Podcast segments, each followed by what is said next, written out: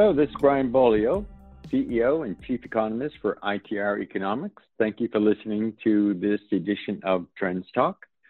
Today, we're going to be talking about um, why ITR is forecasting what we are forecasting in terms of the recovery trend out of uh, the COVID 19 pandemic.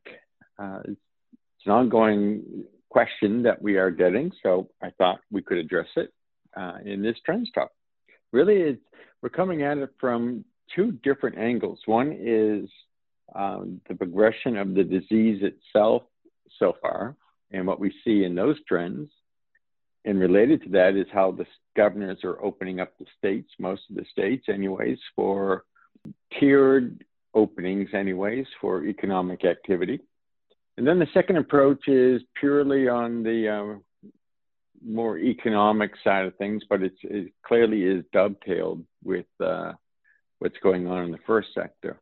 In terms of the uh, progression of the disease itself, um, the numbers are looking better as the days go by.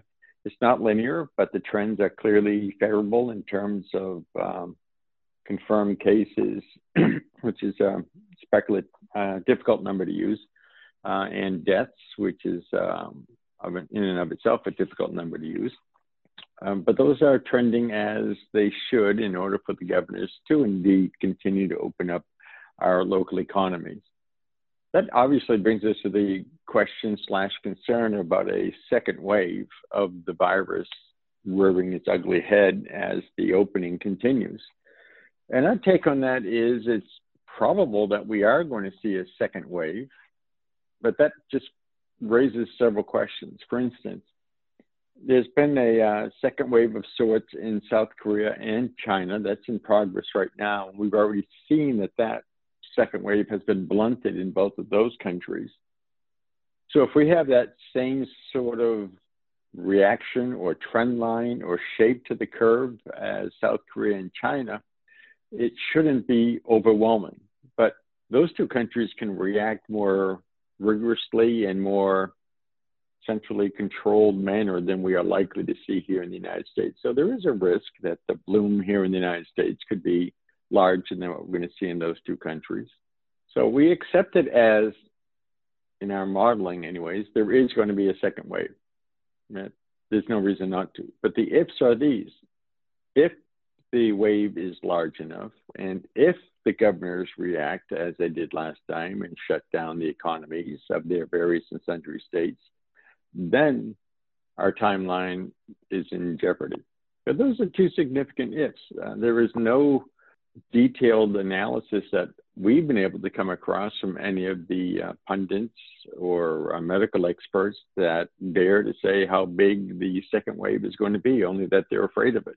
Clearly, they're afraid of this wave coinciding with the uh, an influenza season and swamping the uh, hospital systems again, uh, as they did in certain areas, anyways, this time around. Then those that's a big if. We don't know so why would we want to build a possibility into our forecast instead of the probability? The probability is it's going to be there. The probability is it, going to be more like what we see uh, going on in other areas than another massive pandemic that causes massive shutdown. Add to that the news over this past weekend about uh, a vaccine entering into the second stage of clinical trials, expanded human trials is what we're talking about, and how that Boston based company is expecting that they are going to have a viable results of this uh, vaccine, uh, and it looks to be quite efficacious by the end of this year. And they're so confident that they and a partner have gone ahead and started uh, generating millions of doses of this uh, vaccine. Um, that looks like Dr. Fauci's statements that we should have a vaccine by early winter uh, look to be spot on. And that's very encouraging in terms of seeing the economy do what we think it's going to do, and that is bottom out here in the second quarter, nudge up in the third quarter of the year, and we're talking about GDP here, uh, just sort of like crawl up from the hole, and then gain a little bit more traction in the fourth quarter, as people become more and more acclimated to a return to what we consider to be normal, see, and that is the consumer consuming, businesses supplying. And then we move into 2021, and that gains additional traction. Now, if our suppositions about the second wave are wrong, then our whole timeline gets pushed back one to two quarters, anyways.